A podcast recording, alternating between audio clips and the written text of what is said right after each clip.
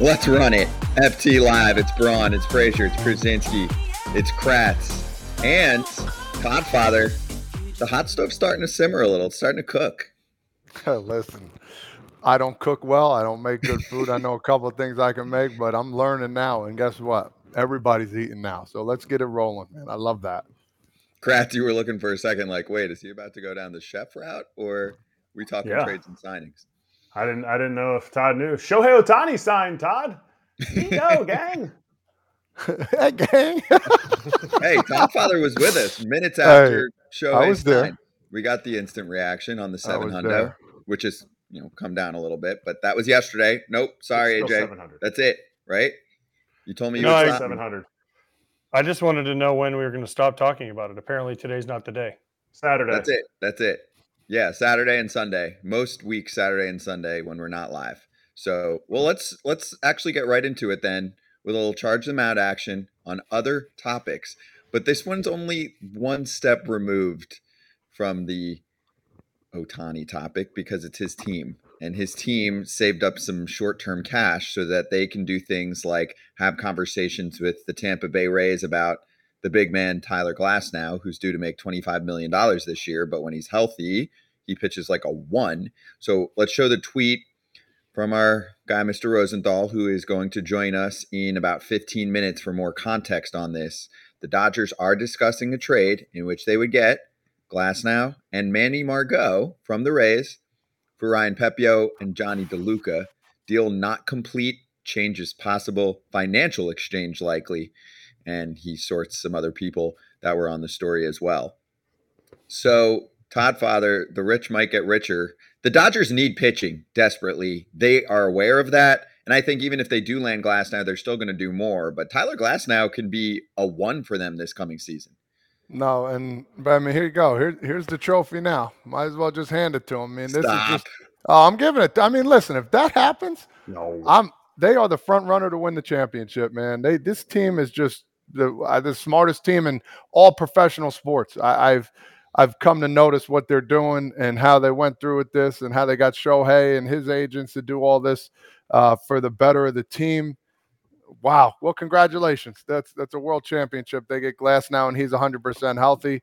I mean, nobody's 100%, but if he's healthy and ready to go and he finds his ways a little bit again, this is the team to beat. And man, they are on top of the mountain if that's the case. Good, good for the Dodgers brass. Those guys are figuring out ways to win and get the best people over there. It's uh, it's going to be a changing of the guard uh, of of how these teams are going to go about signing guys now. Because guess what, deferred payment, you know, it's great. You're when you're done playing, you're still going to get paid. You talk to Bobby Bonilla and everybody else. So good for them if they get this through. I mean, and Margot is, is, is a good piece of lumber too. I mean, he's going to come in, get his doubles, get his singles. He's been doing it for a long time. He's a good player. He's a good defender too. Yeah. AJ, I will say the point that Todd is making is actually being echoed by many fans. Many fans are like, "This is BS. The Dodgers are becoming a super team," and I'm like, "Do you check out baseball? It's it doesn't get set up the same way as the NBA or even no. the NFL with quarterbacks."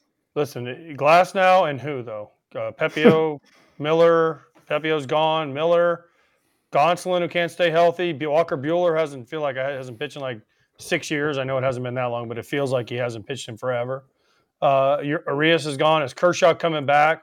I mean, they, they, they only need, not only need Glasnow, they probably need to get Yamamoto and maybe another starter. Mm-hmm. Because honestly, I mean, yeah, the, the, the lineup is pretty sick, but the starting pitching and, and listen, their lineup scored more runs than they ever scored before last year.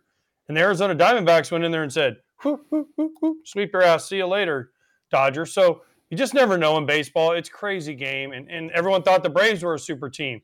Whoop, bye bye, right? The Phillies, they're a super team. Whoop, bye bye, Arizona. Beat them and the Dodgers. So listen, I like what the Dodgers are doing because they're trying to win. And if I was a player I, I could get to the Dodgers, yes, your chances of winning are greatly increased. But at the end of the day, man, you never know in baseball. It's not like basketball where you can, you can put three or four guys together and dominate a game. It, it's just so hard in baseball because all it takes is one or two pitchers to get hot. Merrill Kelly and, uh, you know, uh, what's his name? Zach Gallen. And boom, all of a sudden the Diamondbacks are in the World Series. So it is a it's a different game. I, I love what the Dodgers are doing. They're they're doing it right. And I love that people want to go there. But until they win it, I got to see it. Yeah, no doubt. And you get you get Glasnow on a one year deal. No such thing as a bad one year deal. I do like a Margot pickup, a Arozarena pickup, all that stuff. But what AJ said is spot on about their pitching. Essentially, you need about 900 innings from your starters. And Glasnow has never given you more innings than he just gave you. And that was 120 innings coming into a shortened year. We talked to him on the show here. He talked about how, you know, he was kind of dealing with injury for since 2019, you know, so he was kind of masking it, kind of, you know, rehabbing it, kind of fighting through it. Now he feels healthy.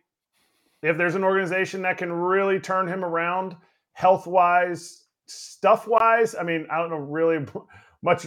I don't know where Glasnow can go stuff wise. It's really about being on the field.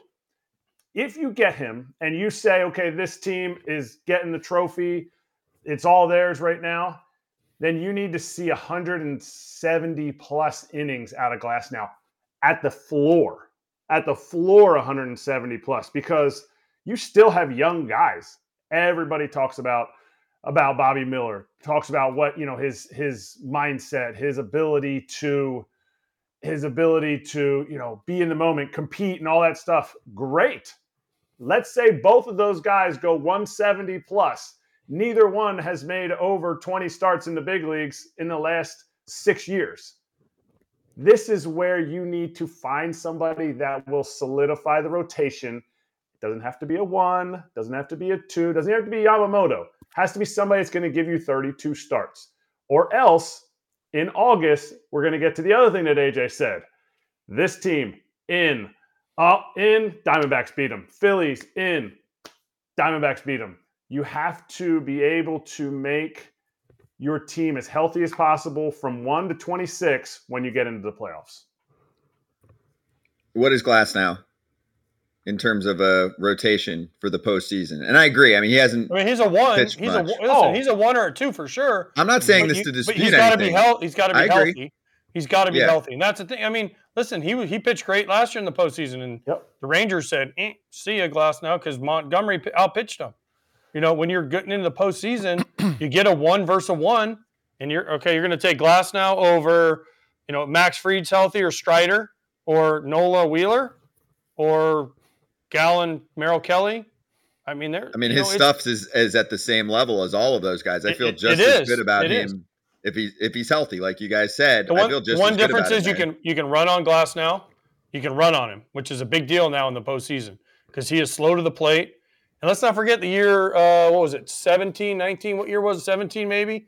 When he faced the Astros in game five and he was giving all his pitches away, right? And the Astros hammered him in the first inning. He made some adjustments, but listen, you can get to listen, he's a great pitcher, don't get me wrong. But again, like Krat said, he doesn't pitch enough. He doesn't get you 150 innings. He doesn't get you 200 innings for sure. So until you see that, you can't put him in the one category. He's he's a one in the playoffs. I think your question was where is he pitching in the playoffs? Yes, he's going to be your game one easily. Easily, he slots in as your one or two in the playoffs.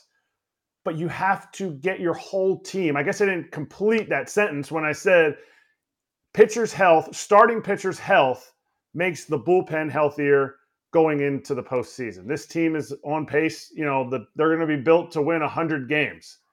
Glasnow starting your game one is awesome, but you need someone or some two else, especially if you think about bringing Yamamoto in and he only makes 29 starts. He only throws 165 innings. Unbelievable. One, two. Absolutely. But how do you keep Joe Kelly healthy in the bullpen? How do you keep how do you keep uh oh now I'm blanking on what's his name in the bullpen for the Dodgers there? Evan Phillips. Phillips. Phillips, thank you.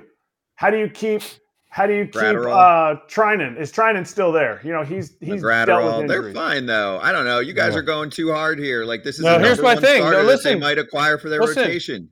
listen, no, listen, no. It doesn't matter because the starters for the Dodgers go like four innings in the postseason. Dave Roberts is told to yank him out, so it doesn't matter.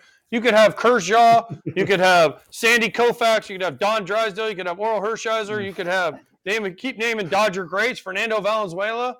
And guess guess what? They're going to go four to five innings, and Dave Roberts can't wait to get them out of the game. So, I mean, it doesn't matter. The, the problem is, is you need them ready for the postseason, like Kratz said.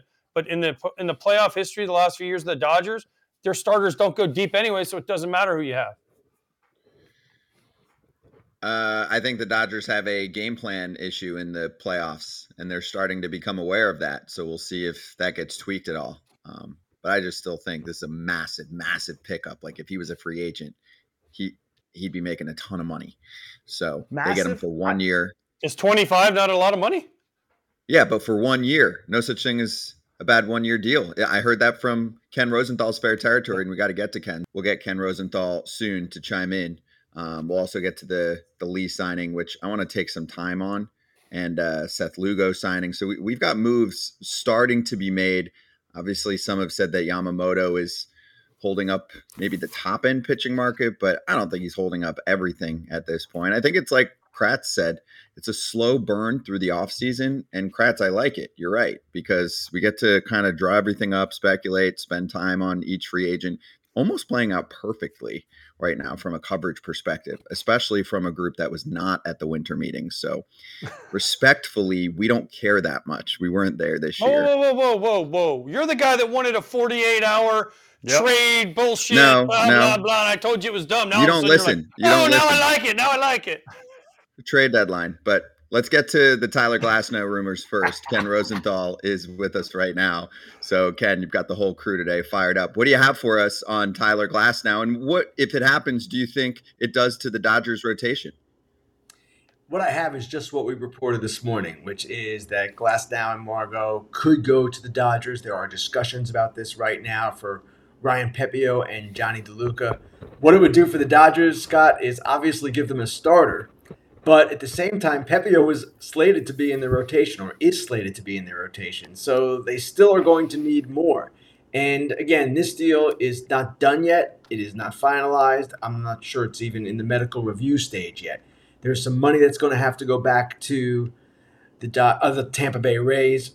Wait, I'm screwing this up here. There will be some money in the deal covering the salaries, perhaps uh, to some extent, of Glasnow and Margot because there's a lot of money that will be going back to the Dodgers. It sounds odd. I know that Tampa Bay might cover some of the Dodgers' money issues here, but it could be that that's the case because they're getting quality in return if that is the deal, Pepiot and DeLuca. So we have to see if this will all play out, if the names will remain the same, how much money might be involved in the deal. But this is a discussion that's taking place, and we'll see how it ultimately pans out. Now, Ken, where does this put um, the Dodgers rotation? I know um, Glasnow will probably be a number one or number two for them. They got guys that are injured that are coming back on the way. I don't know exactly what their timetable is. For me, I feel like this would be a monster pickup for them, put them basically in the running to be one of the top teams to win it all next year. Would you agree? I would agree, but they will still need to do more with the rotation. They've got Walker Buehler, they've got others as well, Bobby Miller, but Dustin May's out. Tony Gonsolin's out. Julio Urias is a free agent, not coming back because of the situation he's in. Kershaw conceivably could come back, but he is a free agent, and I've written about the Texas Rangers' interest in him.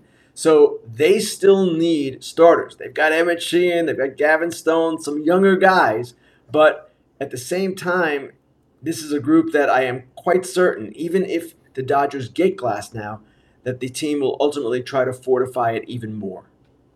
So, who exactly? Because when you get traded to the Rays, people are like, or when the Rays call and say, "Hey, we would love your pitcher," and you're as a team, you're like, "Ah, I'm going to hold them back here." But when you get traded to the Dodgers, they're like, "Oh, wait, wait, wait, wait." They're really big in picking up value. Who? What? What position does this put the Rays in? Does this put the Rays in a position of, hey, we're going to build up with Pepiot and this is just what we do because we don't have enough money? Or is this a position that they're improving because Pepiot could be a guy that could make 32 starts? It could be that, Eric. Certainly, though, what is driving this is money. Their payroll, if I'm not mistaken, is up around 120 million. It's never been above 85 million. So they're in a spot here where they just feel they're not comfortable with the money that they will be paying out to players. So what they do is what they always do. They try to trade the expensive guys for younger guys with greater c- club control, and that is how the Rays roll. They've done a great job of it over the years. If you remember, I don't know, I can go talk about many pitchers they've traded Chris Archer, Matt Garza. Glasnow is a little bit different situation. One year of club control remaining at 25 million, but this is a Rays kind of trade. So to me, it's just the Rays operating as business as usual. So are the Rays going to have enough? Because the Rays, you know, got off to the hot start last year, kind of faltered obviously at the end, got beat by the Rangers in the postseason. Pepiot, okay, I don't know much anything about the prospect. Pepiot showed some flashes last year. Obviously, the Dodgers like him. If you're the Rays, gosh, I would I almost want to think. I know the money is the issue always with Tampa Bay, but wouldn't you like to see? Hey, if we get off to a great start with Glasnow, we keep him, and if we don't, then let's trade him at the deadline. I guess there's more of an incentive to trade him now because the Dodgers would get a, a full year of him. And then my other thing is, is from the player side of it, if this trade doesn't go through, it sucks for those guys that you named and other people have named in this trade for being traded. How do you combat that as an organization if I don't know something falls through and then you go to Tyler Glass and you say, "Oh no, buddy, we're just kidding. We really, really like you." First of all, the problem with holding Glasnow, AJ, is that he gets hurt a lot. And if you hold him and he gets hurt and you're waiting till the deadline and he's on the IL, you get nothing. So this is the time to trade him when he is healthy, when you have a full year of control that you are willing to offer. That is why they will do this. Now, as for the players involved, I understand what you're saying, AJ, and teams are always reluctant to have reports out there about players in trade talks because of exactly that. That what if it falls apart? Their names are out there. In the case of Tyler Glasnow and Manuel Margot, their names have been out there. They won't be shocked to see that they're part of a trade discussion. With the younger players, yes, it's a little bit different, but AJ, my feeling is this is Major League Baseball, and these are players people know about. Pepiot and DeLuca, Dodger fans certainly know about them, and part of the business of this game is trade talk. And sometimes things like this happen where names get out there, but at the same time, I don't feel squeamish about this kind of thing at all because these guys are big boys. They're, they, I think they're comfortable with. It. They understand that it's part of the game. It's not great. I get it for them, but to me, they they have grown up understanding what media is. They're not new to this. In a, in a time when we're talking about sources, incredible sources, do you ever feel like teams offer you or offer reporters sources to, or a, a source, a quote, trade to kind of throw it out there that, hey, you know what? This team could want this we'll show that this team, that the Dodgers will give us this for Glasnow. Do you ever feel like you get played sometimes, or is that not a thing because you've vetted your sources and you've been in the game for a long time?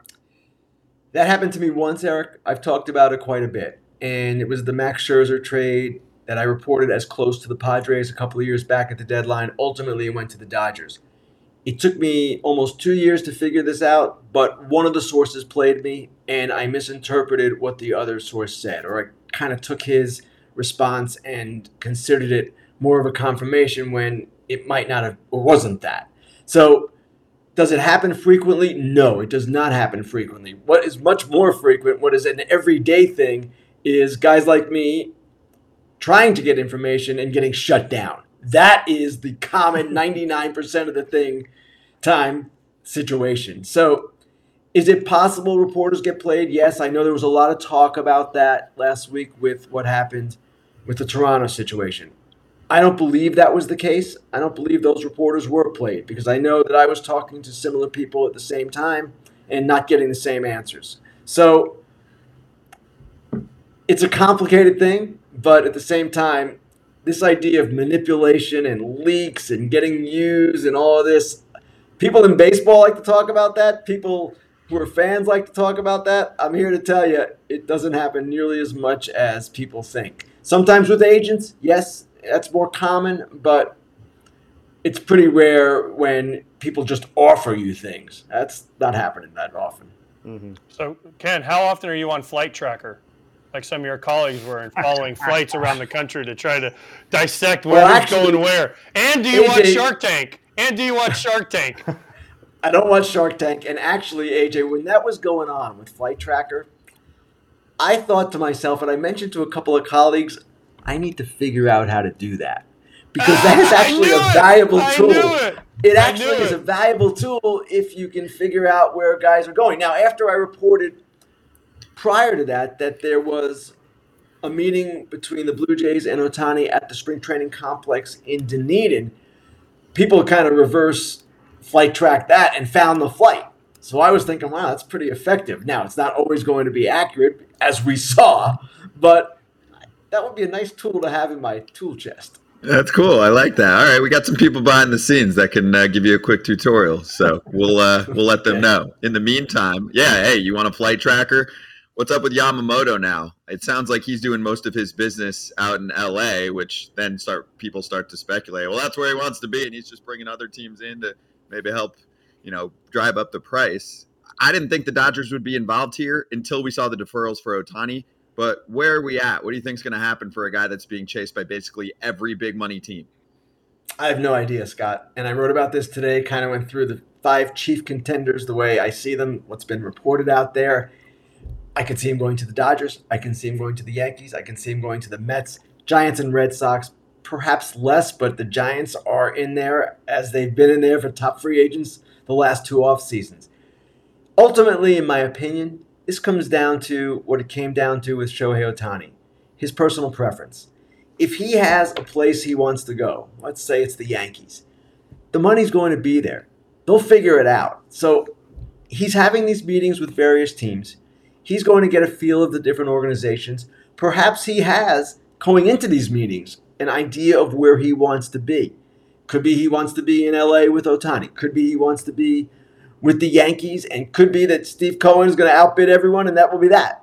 But ultimately, in my opinion, he decides, and then the money comes. And I know you just started on this, but you don't have any inkling about how much he's looking for at all?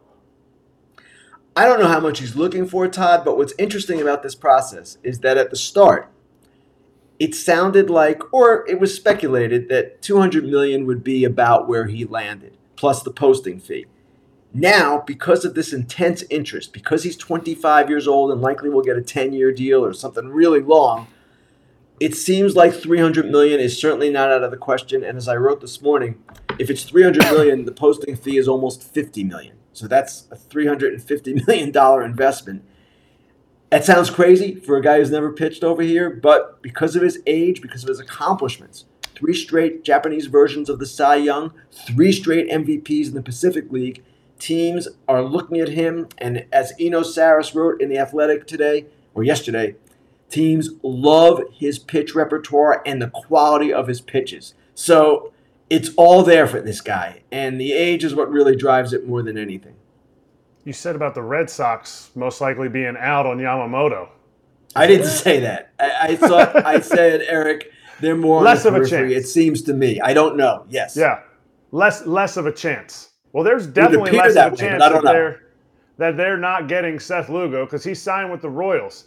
How do the Padres of the Manny Machado, the Xander Bogaerts, the you know, in on Aaron Judge Padres and the Red Sox of John Henry's land of money, Red Sox, lose out to the Royals for a Seth Lugo. Obviously, they got outbid, Eric. And Lugo is, I believe, 34 years old. And he is in a position or part of his career, stage of his career, where he needs the biggest contract possible. This might be the last good one he really signs. So, without knowing for sure, I would imagine that the Red Sox did not value him at three years, 45, or below that to some degree. And he ultimately said, you know what? I'll go with the Royals. I'll take the best deal. Now, you ask how the Padres cannot be that active or at least trading players like Juan Soto right now. They're in a different position. We've talked about this. They're not as financially solid as they were. Not that they're going out of business or anything like that, but they want to bring their payroll down. They, in some ways, have to bring their payroll down. And the guy who was really driving their spending, Peter Seidler, their owner, just passed away. So that explains their position. The Red Sox position is more difficult to explain. And they let go of Chaim Bloom, hired Craig Breslow. The move obviously was because they felt Chaim Bloom was not well equipped, not the guy to take them to the next level. The next level is going to involve spending money. And I imagine they're going to do that this offseason and still relatively early and plenty of good players are still available. But their fans want to see it already. And with the Giants yesterday and the signing of Lee, that to some degree ended a period of frustration for them with striking out on free agents. I don't know that Jung Hoo Lee is going to be a star in the majors, but we'll see. The Red Sox kind of are facing the same thing with their fan base, and it's not unlike the Yankees with their fan base before Soto. These fans in these different cities want to see action, want to see money spent because they know their teams have resources. Well, we'll see how it all plays out. Can the Royals sign Lugo. They have a stadium vote coming up. Is it coincidence that they signed Lugo, they signed Will Smith, who's won three World Series in a row on three different teams, so the Royals are clearly the World Series favorite right now.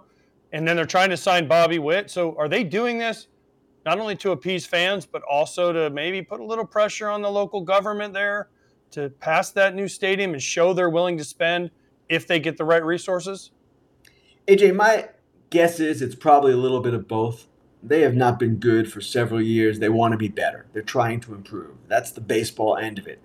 But the part you spoke about, trying to show the city and the local government that you're serious about winning with a stadium project kind of in the works, yes, I'm sure that is part of the logic as well. And we will see that to a greater extent in their talks about an extension with Bobby Witt Jr. They want to get that done. They've talked about that, and Witt Jr. would be kind of the centerpiece of this campaign. Hey, we're here, we're the Royals, we've got Bobby Witt Jr., let's go with the new ballpark and see what we can do.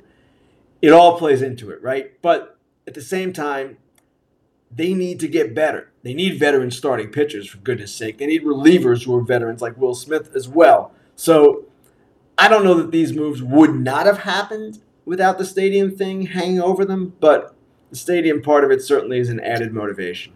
Ken, let's conclude with San Francisco. So they did sign Lee, and we're going to get into that on our show coming up and break down the player and all that. But we also got the news from Farhan Zaidi himself, running the front office, that they basically said yes to the same offer that the Dodgers threw Shohei Ohtani's way. So I wanted to get your thoughts on that. And, you know, my big thing, opinion wise, that I'll get to more later is if I'm San Francisco, you should have an idea that the Dodgers are probably the front runner for many other reasons, competitiveness, where they are, all of that. I would have been on the phone and said, "Oh, that's the offer you're getting from the Dodgers. Let's add like 35% to that contract. How about that?" Well, it seems like from what Farhan Zaidi said yesterday, he wanted to be a Dodger. He was going to be a Dodger pretty much no matter what. So they could have done that. Scott, certainly. They could have gone to 735, 750, whatever the number might have been. It gets a little silly, obviously. People could say it's a little silly at 700, but with the deferrals, it's much more realistic. The Giants' problem, from everything we've heard and from everything Buster Posey told Andy Baggarly of The Athletic last night, they've got a geography problem, or a city problem, I guess I would say. Players, for whatever reason, have a negative perception of San Francisco right now. Not all players, of course. John Lee didn't have one, but they're running into this. Posey said that, and clearly the city has changed since the pandemic. There is not as much in-office work downtown, and it's kind of made the city a little emptier than it was, perhaps. And people talk about crime and all these things. I don't have statistics. I don't know for sure what's going on there, but that perception exists, as Posey said, fairly or unfairly. And they're battling that right now. They're also battling a team like the Dodgers who, yes, have been more successful. So there's a lot going on, and the teams in California always have the state tax issue as well. California's state tax is among the highest in the country. So when you're a free agent and you're looking maybe at the Giants against, I don't know, pick a team. If you've got reservations and if you're worried about the state tax and the team isn't the team pursuing you is in a non-state tax state like Texas or Florida these things come into it. A lot of factors come into a player's mind in free agency. And right now, the Giants are trying to battle that perception because San Francisco remains a great city in so many ways. And Posey talked about that. He talked about having to convince people that this is a great place again. And it's stunning to me that people perceive San Francisco this way, but at the same time, there are reasons for it. And that's part of what has been a problem for the Giants in recent years. At least it seems that way.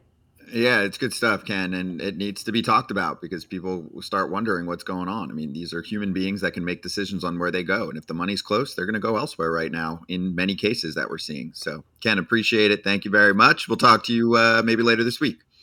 Thanks, guys. We had a 100 plus million dollar signing last night, so let's get to it. And mm. obviously, some people are unaware. Was that a yawn? Boring. 100 million. Shohei's like, that's Thursday for me.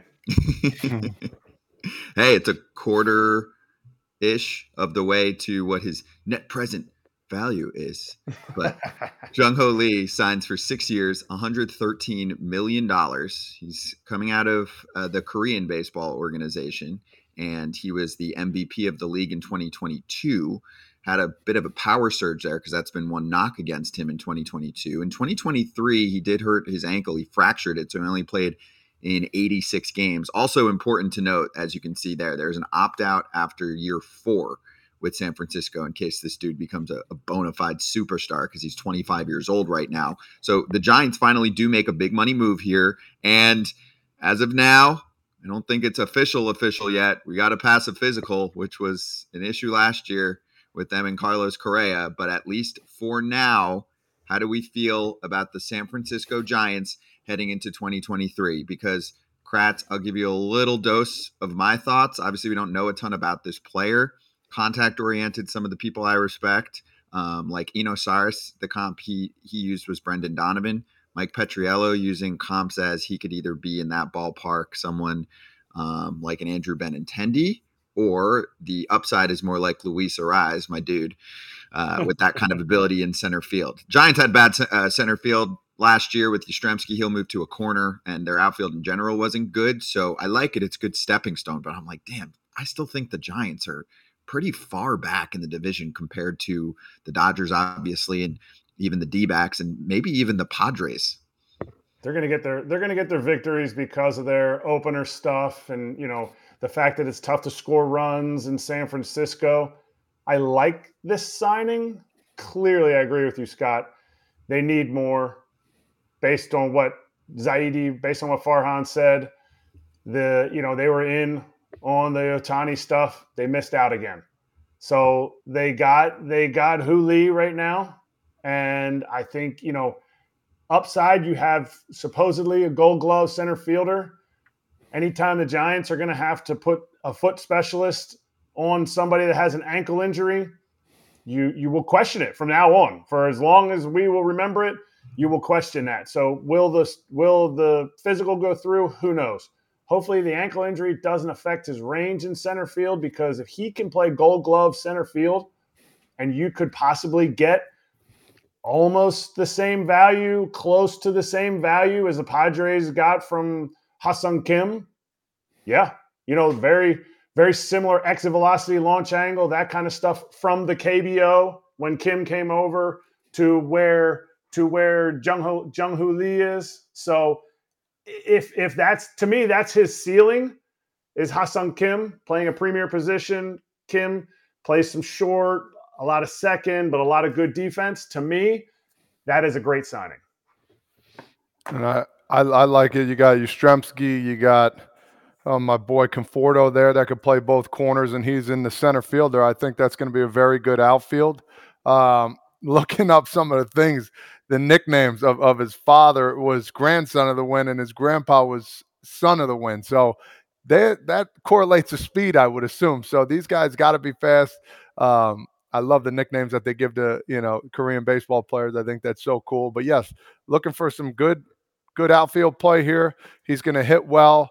Um, the power, you know, I don't necessarily know, but in San Francisco, you got to you got to hit the ball to get it out. So I do like the signing for them. They're doing stuff, and uh, this is hopefully the first of many for them. Well, a couple things on this. One, it seems like a reactionary signing after they lost out on Ohtani. Um, we, we talked about it for a long time, but the Red Sox and Yankees used to do this all the time, bouncing back and forth, back and forth. And the Giants fans have been clamoring for them to do something. Well, is this it? They got to do more. If they're going to compete with the other teams in this division, the Giants have to do more. I'm sorry. And then Derek, our cracked uh, research guy, said that Lee hit under 200 on fastballs over 93 miles an hour last year in Korea. Well, guess what he's going to see every single at bat and every single night when he comes over to Major League Baseball? 95 plus. So he better figure out how to hit that. And he better figure out how to hit him for power. Because I don't, I mean, a lot of times, and I think Kratz would probably agree with me more on this, having faced the Asian guys when they come over, they see so many breaking balls over in Japan or Korea or wherever they play that when they come over here, the first thing that they have to adjust to is how hard and how many fastballs they'll see, especially up here, because they all have that swing kind of tailored down to lift the ball and put contact on the ball down because they see so many splits, so many curveballs, so many sliders going down. So they kind of have that swing that's tailored to the ball down. So it's going to be interesting to see can he handle the fastball, especially high velocity up. But to me, this just seems like a reactionary signing by Zaidi, and I know he won't admit it, but Farhan's like, look, the Dodgers signed Ohtani. We tried to get him, we missed. Let's go get Lee. Maybe we'll maybe we'll get Yamamoto. I don't know, but they definitely need more if they're going to compete in the division. The strike zone in Korea, Japan, is a very north-south strike zone because of the fastball curveball split because a lot of guys don't run it up that hard consistently. Like in, in in the big leagues, you're you're you're getting out of seven guys in the bullpen, five are touching 99. That's just day in and day out in the bullpens. So the fastball is going to have to be adjusted to for sure. But in America, we're using we're using kind of more of an east to west strike zone. Obviously now it's becoming more north and south, but the split isn't as prevalent as it is over in Korea and Japan and Taiwan. Guy that made the adjustment, but had a ton of power when he came over here already, Jung Ho Kang, when he was with the Pirates. And I one last follow up with the Ha-Seong Kim thing. If Ha-Seong Kim is his ceiling, and I'm just saying that, I'm not saying anybody else said that, but it's just more of like a player exit velocity launch angle profile. You know how much the Padres paid for Ha-Seong Kim? Four years, 28 million. It's a reactionary signing, just like AJ just said. When you're going over 100 million for a possible gold glove type of center fielder, but you know, the Ha-Seong Kim signing was back in 21 too, so a lot's changed. Do you think the group they had here that got this deal, um, that was probably the biggest offer they got? Scott, do you feel like like listen they six years 113 let's go i don't care who's it with let's go do you think the ballpark range was a little too high for a guy like this yeah i think everyone's overpaying right now and especially san francisco based off what ken said too right for you guys no Kratz? not overpaying i think they're coming up to where the market actually is now i think it was a undervalued and the only reason i say that is you guys will definitely agree with me. You have to have at least one friend who got a free agent contract the exact same years, exact same value from two or three different teams. Tell me, has that ever happened to you guys, AJ or Todd? Happened to me? Uh, yeah. So, so there's a level of collusion there that when you see teams pinging at different values and they can't quite get like a Seth Lugo, they can't quite, oh, you know, we're not on the same page. Now all of a sudden you have the market bidding each other up. And I don't think it's overpaying. I think it's the market actually paying the value that players deserve less than the market controlling what the players get. You follow what I'm saying? I, I follow 100 percent what you're saying, but do you do you think he deserves 113 over six years? Like, if he got it, yes. Okay, so let me ask you this: How about Conforto? I know he got injured and couldn't play a year. Like, and he don't he only made what thirty something million over three years. Like, why why didn't he make that money? He, his injury. He, he was coming off an injury. He had shoulder, massive shoulder injury, massive front shoulder injury for a guy who takes pitches the other way. He's got to keep that front shoulder in. Now he has less yeah. strength. He he had, just, he had a prove it contract. Yeah, I I just would I would just think there. I don't have many examples off the top of my head, but there's more players that should be making that money, not just if Lee's making this money, has no major league experience in in in America here. I, I think there's a lot of others that should be making that too as that, well. Would you agree? You're you're you're definitely you're saying exactly what I said because yeah. the market has to adjust. Why does why does Luis Robert? He's done amazing. get a huge signing bonus out of Cuba, Mm-hmm. and Jackson Holliday gets nine million out of because the market will set where you're at.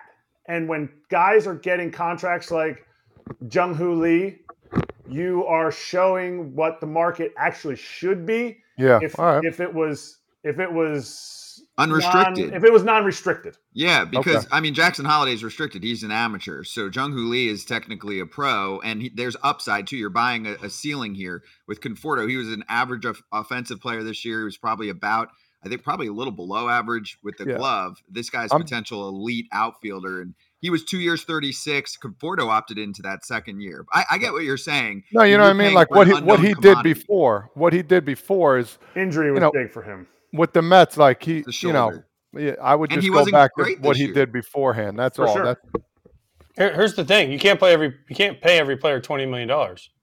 Your, your payrolls would be five hundred million. So there's got to be some some some discrepancy there, and that and that's kind of what the the way the CBA is is is structured is the stars get their money, the rookies get their money.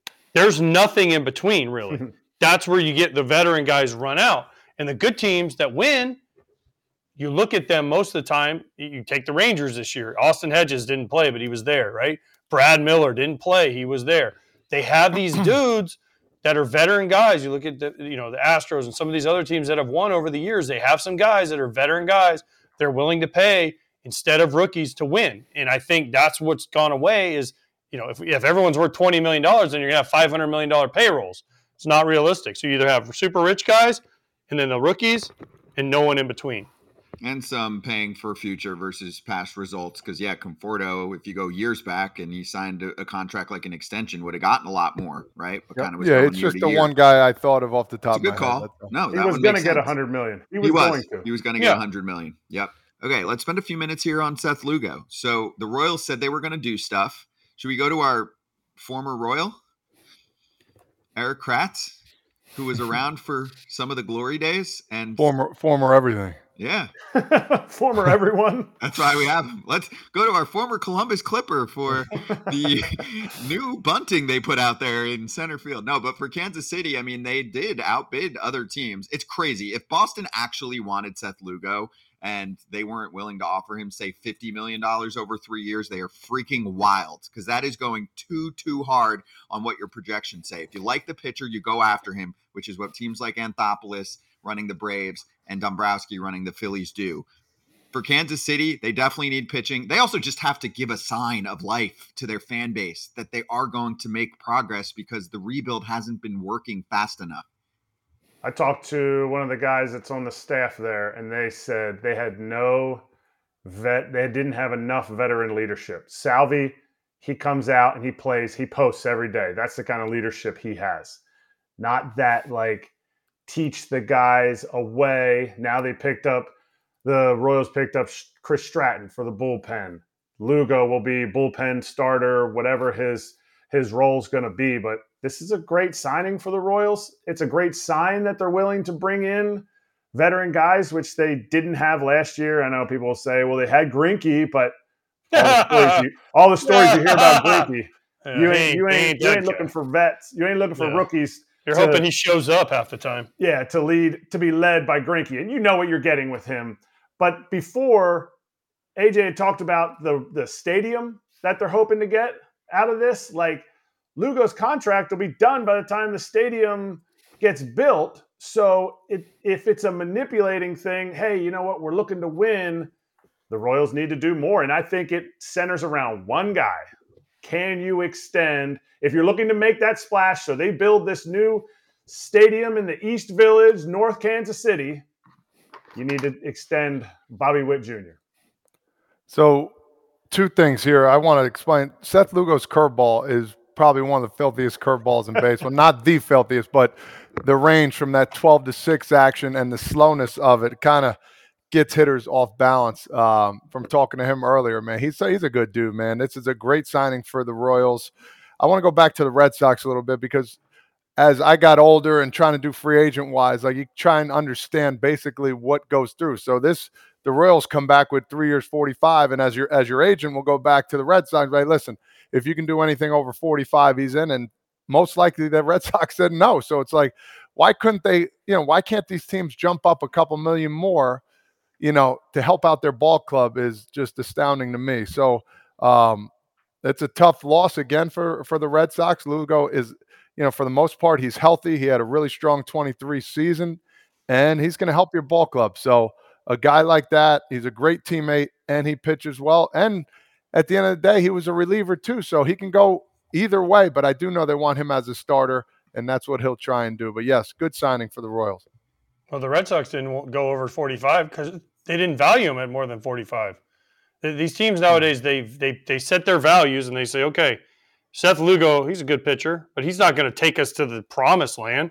Heck, we can get him for 340 and we have him valued at 345. We'll take him. But as soon as the agent comes to him and says, "Oh, it's 345," they're not going to be like, "Oh gosh, we panic. We're going to go 350." These teams don't work like that anymore. It used to be like that, but they're you know, listen. I don't mean this mean to Seth Lugo. He's a good pitcher, but he's is Seth Lugo the guy that's going to take you from if you're the Red Sox from a last place to a first place, that's more of a Yamamoto signing. That's more of a someone on that level, maybe a Blake Snell, someone like that. But you know, good for Kansas City. They out and they can tell everyone, hey, we outbid Boston. But you know, at the end of the day, good for Kansas City and great for Seth Lugo. Great for Seth Lugo and whoever reps him that gave him that opt out because he opts out of the seven and a half million dollar player option or what was it a player option yeah was, that he yeah. had for the 2024 season mm-hmm. and instead gets 45 million dollars more. Take a chance, man. It's and he gambling. has another opt out too after two years, which you know I'm not as worried about as you get up there in age. But this past opt out, you look at the value of representation and the deals that you do. Do you guys just look at that and do a little like, good for you, dude? Yeah, no Absolutely. doubt. Absolutely. No doubt. But I would go against what AJ said. Which of those three guys, Yamamoto, Jordan Montgomery, Blake Snell, could you have paired with Seth Lugo to push the Red Sox closer to that division? None. You, need more. Seth, listen, Seth Lugo's a nice pitcher. He's just a piece. But he, he's he's a, he's a he's a. What is he? he's, he's a, a he's a on a good team. On a good team, he's a four or five for me. Yeah, he's a four. On a good a, team. swing guy. Yeah, he's not a he's not a he's not a. You're going into the playoffs. If I'm going into the playoffs and I'm another team playing the Red Sox, I'm not like, oh fuck, we got to face Seth Lugo. I'm like, ah, okay, Seth Lugo, we on can hit him. Three, on day three, when teams only have a one and two, they already have Bay, they already have Bello. They have Brayan Bello. They he's have, not. A, he's a four or five at this point. I mean, as much as I bet on I'm him. Not, I'm not saying. I'm just saying that I think Lugo. I'd rather face. Well, obviously, fought. It worked out better, but you'd rather face Seth Lugo than what you thought you were going to get from Fott. Mm-hmm. Yeah, uh, the, the point is on the Red Sox side, they still have a ton of work to do to, to get out of the cellar with their pitching. It's the bad. Royals have more. Yes, but they also stay. True. They also stay. They also stay tight. We can show this tweet if we have it on November 13th because it's been almost a month. While playing in a winter ball game in the DR, Endy Rodriguez injured himself during an at bat while swinging. And after multiple examinations, Endy had reconstructive surgery mm. on the UCL and a repair of the flex and t- flexor tendon. And he's expected to return to baseball activity in 12, 10 to 12 months. So he is going to miss all of 2024. Probably not a name that most fans know on a national level. And I mean, the bat actually really was coming along, but he's their best defensive catcher in that organization, and he's just a sick athlete. Um, and he can take a walk. But in terms of defense, at least for a while, and I'm pretty sure that's still the case from this past season. He was way ahead of Henry Davis on the catching front. So it sucks that they won't have him for this coming season because it's a team that's not going to spend much, and you need guys like him to have a breakout year. I think he was ready to go, if not opening day, soon after that. They need a catcher now because Henry Davis is not in their plans as a catcher. No. Talking to Derek Shelton last year, I did a game with the Pirates, and I asked him about it. And they put him in for a couple innings in the game. I actually called, and you could see that he just he's not defensively close at all. That's why he was playing right field most of the year, was because they wanted his bat, but defensively catching wise, he is not close to being a major league catcher. And and, and Endy was the guy, and, and they were high high on him. But winter teams going to try and stop these guys from playing winter ball. We saw Mauricio from the Mets get hurt, right? Blew out his ACL. Now we see Endy Rodriguez is going to miss a year. So, at what point are teams like, hey, man, like, we we're gonna and I know they ask them not to do it, but the, the pull playing for their country and their their hometown teams is so much and they get paid pretty well to do it. But at some point, these major league teams are going to say, You're too valuable. We're going to need you to not play winter ball. Is hmm. there is there a rule or in the contract like if they get hurt there, are they still getting paid through MLB the next year? Yes. Scott, you know that? Oh, so they're yeah, they, do because it has to get approved. You can't play Okay. winter ball without approval from your team. So I don't know Wow. all of the semantics, but I do That- know that you can't just do it on your own. Um, but If that's the case, I mean, it's like, it's on the team. I mean, the team can say Yeah. no, right? There, there's healthy debate always with Acuna. yeah, you're right. Yeah, got- but What? it's it's it's tough. it's a tough line because these I- guys want to play. You know, Eric, Todd, you know, Eric, they want to play. And if the team's like, no, then they're like, well, fuck you, Braves, or fuck you, Pirates. Like, I want to go play for the, Yeah, you know, Arecibo in Venezuela. And, and I'll make 10000 a week. yeah. Eric, didn't you bring up the point where that's basically their workout plan? They, you know, they're not lifting heavy weights. This is their workout just to keep playing and playing. For me personally, I would be absolutely toast, dude. I I, I I'm glad they could do that. I wish I could, but I need I need that break to let the body decompress and you know take you know a little while off and then start gradually working out, getting a little bit stronger and you know running. But I need that time, no baseball time. It is a it is their season prep. It is Yeah. their spring training prep. You see a lot of these guys come into spring training. You're like, how on earth did you just hit 97 mm-hmm. oppo right center in your first at bat? Yeah. Yes, supremely talented, absolutely. But they've been game ready. They're mid, you know, they're mid, they're mid May, June into at bats by the time they come to spring training. I don't believe that you need to stop these guys from playing. I think you need to make that conversation a two way street because these guys are doing it exactly what you said, Scott. They absolutely love it. They love playing down there because they do not get paid unless they changed the structure. Local pl- players make way less than the AAA gringos that come in. You know, the six or seven foreign players that they have in, on each Dominican in the Dominican.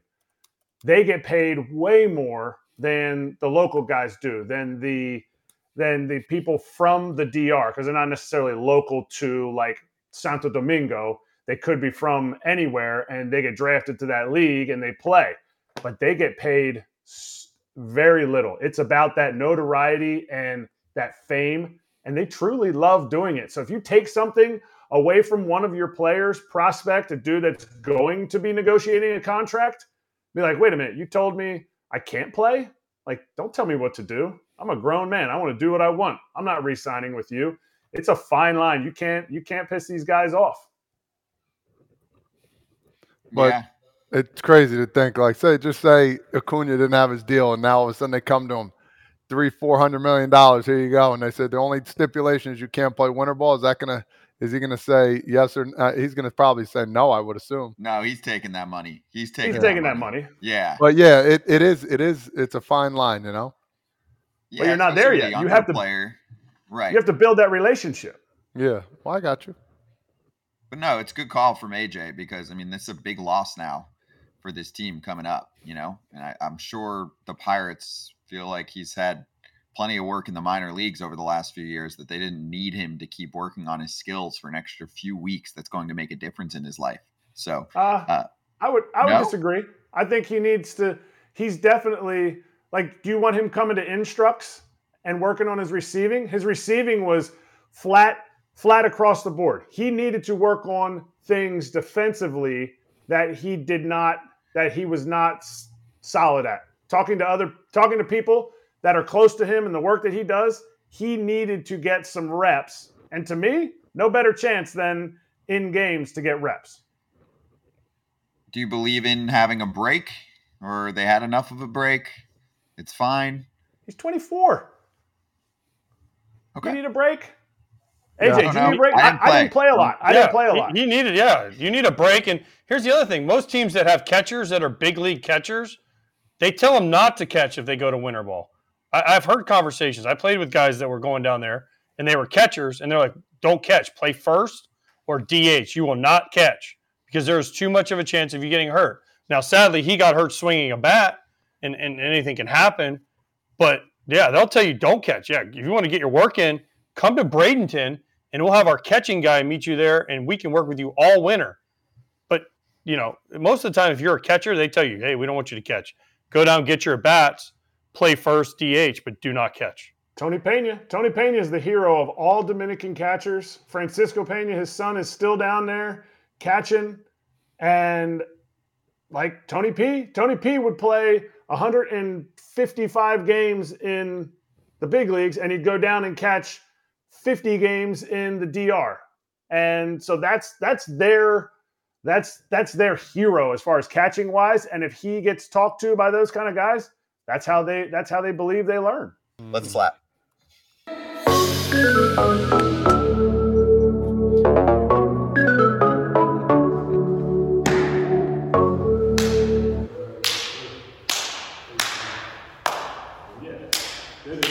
Kratz hats, what do you got? Simple. They got Jung Hoo Lee. They still got to do more though. Conforto, he might have a bounce back year. They still need a big splash, but where's that splash at? Can Bellinger do it? He's played there a ton as a Dodger. Will they make the right? Will they make the right move and go after Bellinger? John Is that the right move? You don't know. Say I almost has to be. them- Whether it's the right move or not, it almost has to be. They need pitching too. I mean, they need a Because they're not getting Yamamoto. Snell. Haven't heard much about him. I like it. I like it. I think Snell wants to be on the West Coast too. I like Yeah. it. Seattle. From Seattle. Seattle guy. He wanted to play in Seattle. I know. I, I was on a radio station. the other actually day, and they were said he like, "Do wanted to play in the Seattle." Mariners will get will get Snell. He wants to be in Seattle. I'm like, no. Not anymore. He's gonna cost 35 a year. No. Whatever it is, they ain't paying for it. So good stuff today. Rowdy Tellez, Lance Lynn, and AJ. You want to say it? The man, the legend, Bob Costas coming on. The strong three for. By the way, Lance, Lance texted me and said, I want to come on.